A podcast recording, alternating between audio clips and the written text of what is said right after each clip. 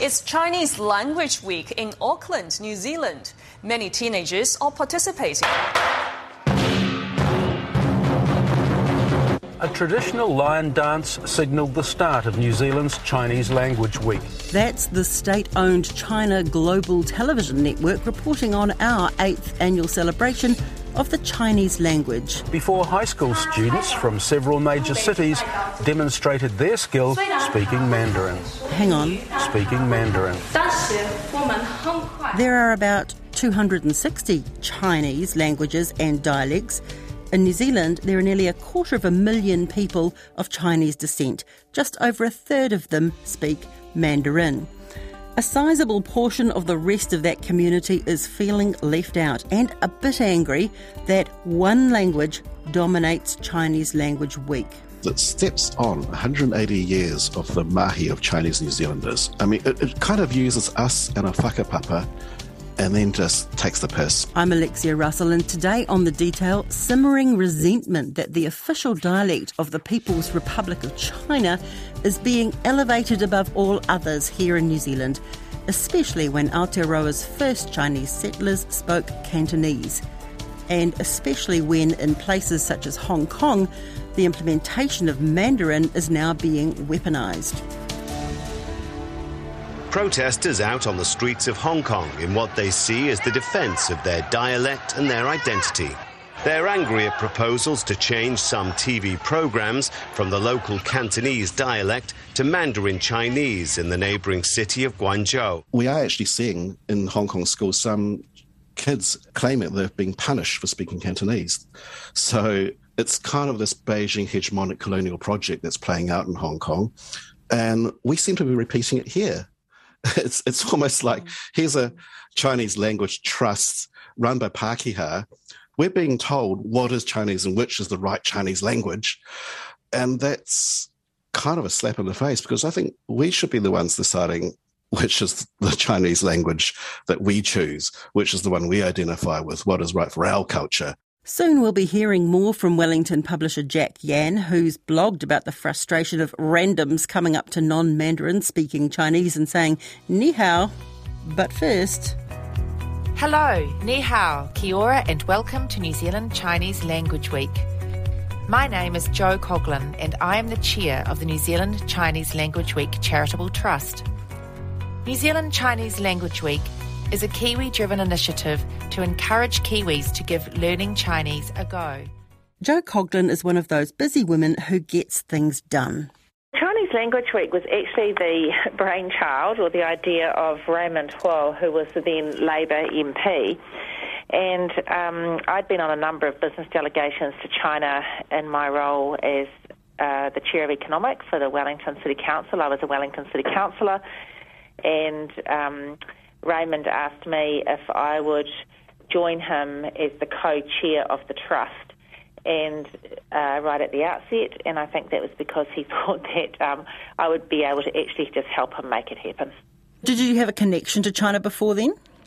No, not at all. Um, no, I just was interested. I mean, I've got six kids, and obviously, I'm interested in really being able to help, you know, the future generations coming through. And um, the only connection that we had uh, was in terms of work, just essentially uh, through my work at the Wellington City Council and taking these delegations, which was just a huge eye opener.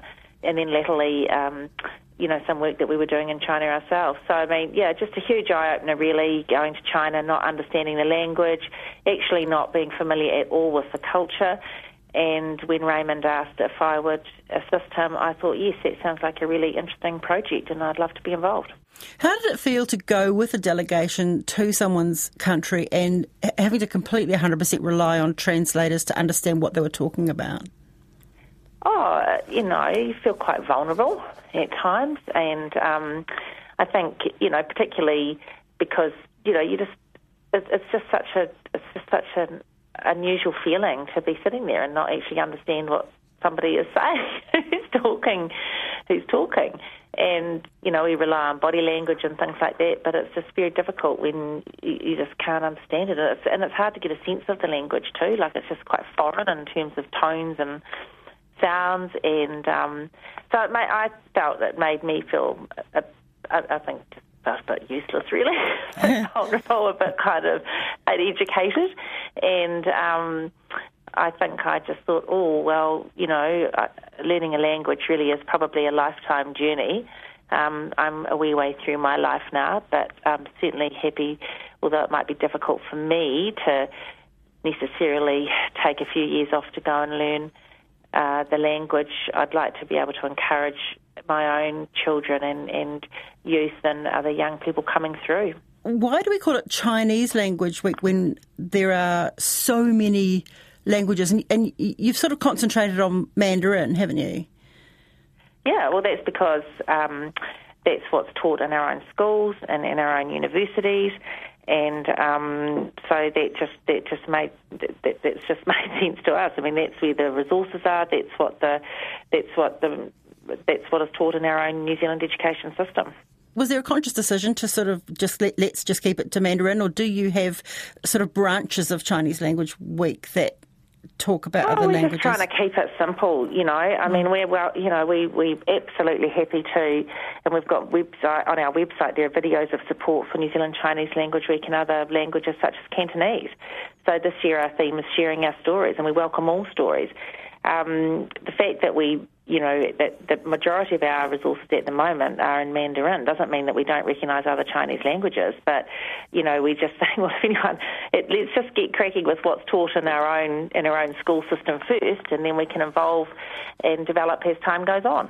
But Jack Yan says non Mandarin speaking Chinese New Zealanders have been asking for more inclusion for the last eight years. It more came to a head this year than the previous years because so many of us have been saying these things individually. And the, the, positive side of social media, one of the few, is that we all found each other. And we're going, oh, hang on, have you been saying this? Well, so have I, and so have I. So um, when you realize that so many of us have been saying for so many years, then it's frustrating to think we haven't been heard it's like, oh, our voices, the voices of Chinese New Zealanders, people descended from Chinese who've been here for almost two centuries, for over for 180 years, have been ignored in favour of the Chinese government, um, a government which another group of immigrants who came after 1949 wanted to get away from, and here we are importing it willingly, um, and telling Chinese New Zealanders that we don't care about your heritage and we're sweeping it under the carpet. So I think all of that just came to head so, so much this year. And we all just said, hang on, this is not on. One of the disgruntled is New Zealand Poet Laureate Chris Tse. He was asked by New Zealand Chinese Language Week to write a poem for the occasion. He refused to. Then he wrote this, and we asked him to read it to us. Chinese Language Week exam. Explain why in politics and economics Two Mandarin speakers are worth more than two Cantonese speakers. Define propaganda. Define language rights. Define resistance. Explain why, when they say the state popularizes Putonghua, they're really saying we will colonize our own people. There are 56 official ethnic groups in China and 302 living languages. Describe the methods you would use to reduce the latter figure to one. Set out the names of allies who can assist with perpetuating language oppression. Show how 168 years of Cantonese speaking history in Aotearoa is rendered invisible in the name of economic prosperity. Show you're working. Chris's um, Chris's corridor on this was spot on and um, because it seems that he had been through years of frustration. Richard Leung had been through years of frustration trying to engage with the organisers. That so many of us have been at the organisers saying, make it more inclusive, include us, please. Yeah, this isn't genuine. This isn't being authentic to what you're calling it. Please recognize us. And we've been ignored. So, of course, I'm not surprised this time that, you know, that Chris, who's fantastic, Chris's poem uh, I, I find incredible because here is really about what a hundred words or so distilling the entire issue, and I, I'm I'm truly grateful for Chris. I'm truly grateful for all the others who've actually written written pieces, and uh, finally, I think we're we're being noticed for the first time, and one would hope that we're being noticed enough for the organisers to say, "Hmm, maybe we've been doing it wrong these last eight years." Because it's pissing a lot of people off. Does it bother you that the literature that's being sent out to schools and the language that is being taught in schools is Mandarin? Well, again, it comes back to authenticity. I mean, if, if you're generally promoting these as this is representative of one of the Chinese languages um, that is spoken in China, then I don't have a problem with, with those books. If people are being informed that, yes, uh, people, different groups in China will write these words differently, they will even use a different script in some cases, then why not? But let's get behind some of the individual books as well. I mean, I know there are uh, Chinese New Zealanders who applied to Poll Tax Trust for, to cr- uh, create books about the genuine Chinese heritage that's been happening in Aotearoa for 180 years. You know, some of those books are going out too. Let's see, let's see more of those stories being told. It's just like the curriculum for general Aotearoa history these days. It's finally including the reality of what happened after 1840. Um, let's have those stories told too, because it's just important we get a, a genuine picture and not this one-sided, this idea that oh, there's one one Chinese culture. It's this monolithic thing, and and all Chinese people are like this. Mm. So, so in a way, We're it's not. about the framing in terms of if you're going to teach a language, sure, pick one. Okay, Mandarin because it's the government language, but tell the kids this is one of many kind of thing. This is one of many, and don't sweat the historical significance of all New Zealand Chinese under the carpet, which is what's been happening here. Uh, it's saying, here it is, we're, we're brash, we've got the whole week, we've got these events tied in with us. Um, oh, yeah, but those other people have been here 180 years, let's just ignore them. you know, that's what it feels like. It's it, We're being swept under the carpet and ignored. And if we are generally a part of Aotearoa, and I think most right thinking New Zealanders would accept that we are, then let's have our whakapapa and let's honour the mahi that our ancestors put into this country. You know, the hard work, the poll tax they pay, the fact they were separated in families, the gold miners were separated. You know, the poll tax wasn't even abolished in the 50s. Um, and let's be genuine about it. I mean, the poll tax trust was even set up to promote the history of Chinese New Zealanders. And I remember the apology was delivered in Mandarin. It's like, come on, guys, get it right. Yeah. Um, we're, we're, we're here, so please just honour our whakapapa and please honour our reo. The interesting thing uh, about this is, and calling it a week and dedicating it to Chinese culture, is that it's it's by far not the only way that people absorb Chinese culture in New Zealand. I mean, we always have big Chinese New Year celebrations, Lantern Festival, particularly in Auckland. So many um, Chinese people here that you you know the cuisine. I mean, is this a case of just like okay, let them have their Mandarin week and we'll go and do our thing elsewhere? Uh, but here's the thing: some of those other events too tend to promote Mandarin, um, and as a result, we're seeing the same pattern happen. The, the Chinese embassy gets behind a lot of these and they have their agenda, which is promote Mandarin and they promote their culture and, and their governmental position. Uh, so when you're saying yes, there are these events, but the same patterns repeating through a lot of these events, um, especially in Auckland. Auckland is a real. There's a lot of Mandarin spoken in Auckland. when I go up there, uh, I, am I'm, I'm often lost. Uh, Cantonese is as distinct to Mandarin as Danish is to an Italian. You know, that's how different they are. All resources that we provide are trilingual in Chinese, English, and Te Reo Māori this includes a trilingual children's book we specially publish every year. That book is donated to more than 700 schools and libraries nationwide. One of the reactions to this has been from non Mandarin speakers, Cantonese speakers, and other dialects who the, the headliner stuff, this is going to be cringe, Chinese language week falls flat for some Chinese Kiwis.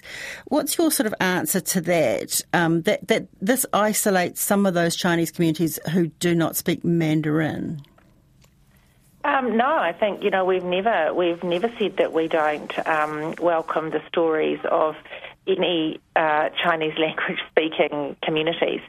And, you know, I mean, everyone's entitled to their opinion, but uh, um, certainly, as I've already said, you know, we do welcome those stories. And in fact, we have had uh, Meng Foon, who's of Cantonese descent, you know, very involved in New Zealand Chinese Language Week, um, you know, reading our book last year to children in a classroom in Rotorua, and in fact, he's going to be doing the same again this year at Thorndon School in Wellington. Um, I think we had uh, a couple of ACT MPs last year speaking Cantonese on our uh, with our welcome videos. This year, uh, the national team did a uh, video and was speaking Cantonese. Um, the Prime Minister herself spoke Cantonese in her video of welcome and support for New Zealand Chinese Language Week. Ni hao, li ho, lei ho, li ho, or kia ora. And the four of the main dialects spoken by Chinese communities here in Aotearoa, New Zealand. Happy New Zealand Chinese Language Week 2022. We had a number of people who, you know, were of Cantonese descent last year that shared their stories with Chinese Language Week. And we had uh, Connie Clarkson, who is a chef um, with Cantonese background, you know, sharing her dumpling making technique. So, you know, I mean, I think uh, uh, I think we are very all embracing, very encompassing, and look forward to hearing more stories from from people throughout New Zealand Chinese Language Week.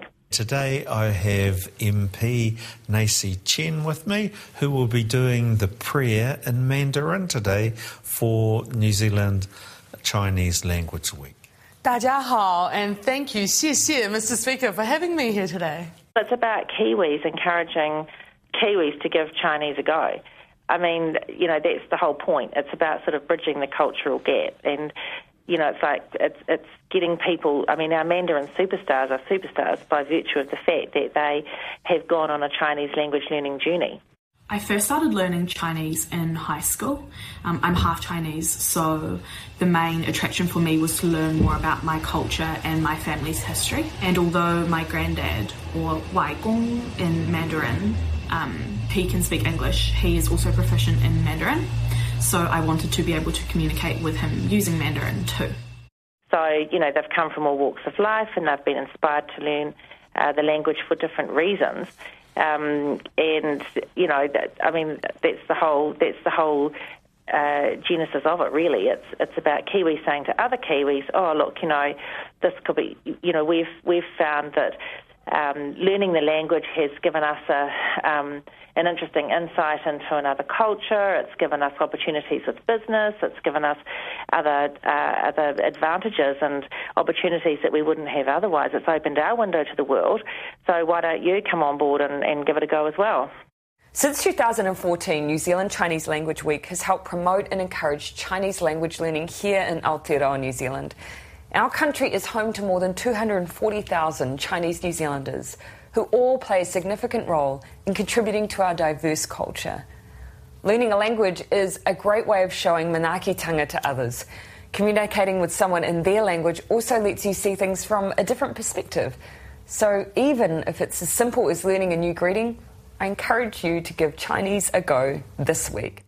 I don't have a problem with if, with it if they called it Mandarin Language Week because that's genuinely what it is. But Jack Yan does have a problem with a Chinese centred event in New Zealand that ignores history. You know, we're talking about the first Chinese New Zealanders coming here, and they would have spoken Cantonese.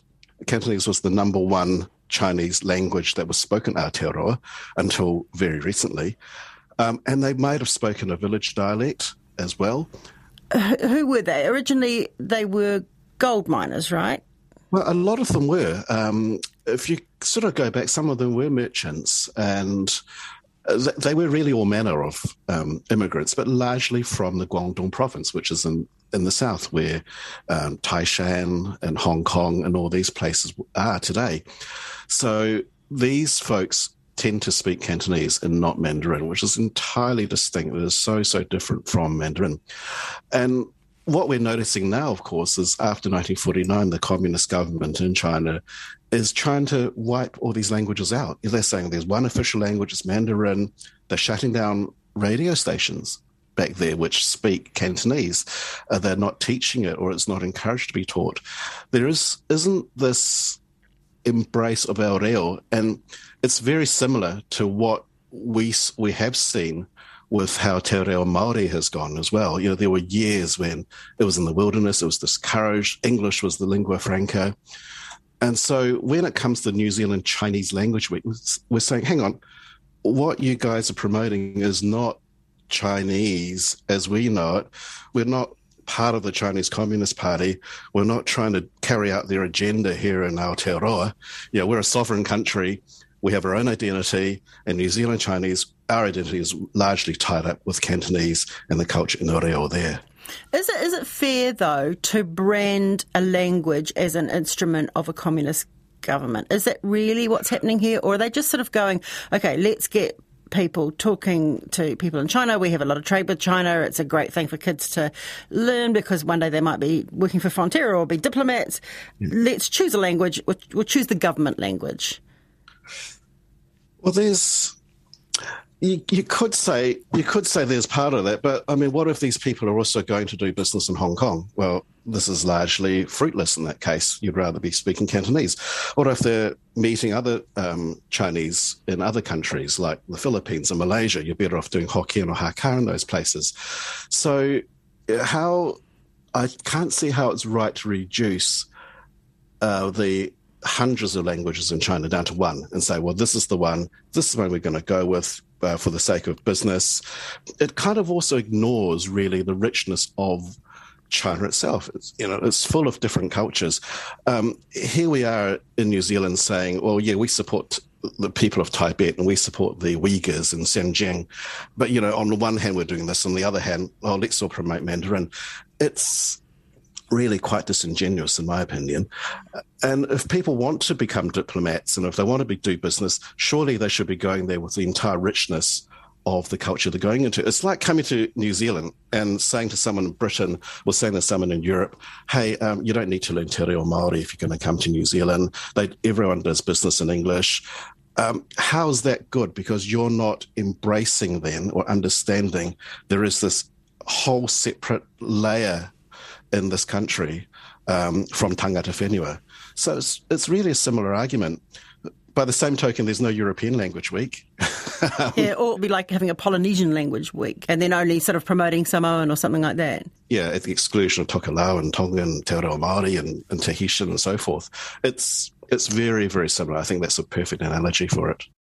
Given the, the bit of criticism that has been launched at the week this year, would you look at perhaps making a few tweaks next year involving more sort of people of different dialects? Do. I've already said that, that, that we do do that. So mm.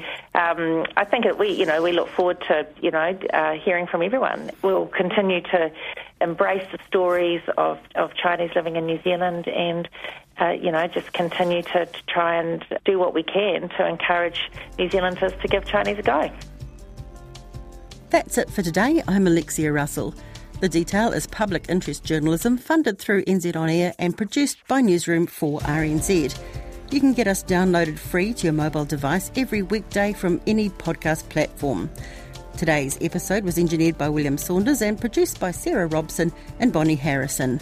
Thanks to Jo Coughlin and Jack Yan, and to Chris Tse. Shishir, Gamsi Doje, JCR. Thank you and happy New Zealand Chinese Language Week, everyone.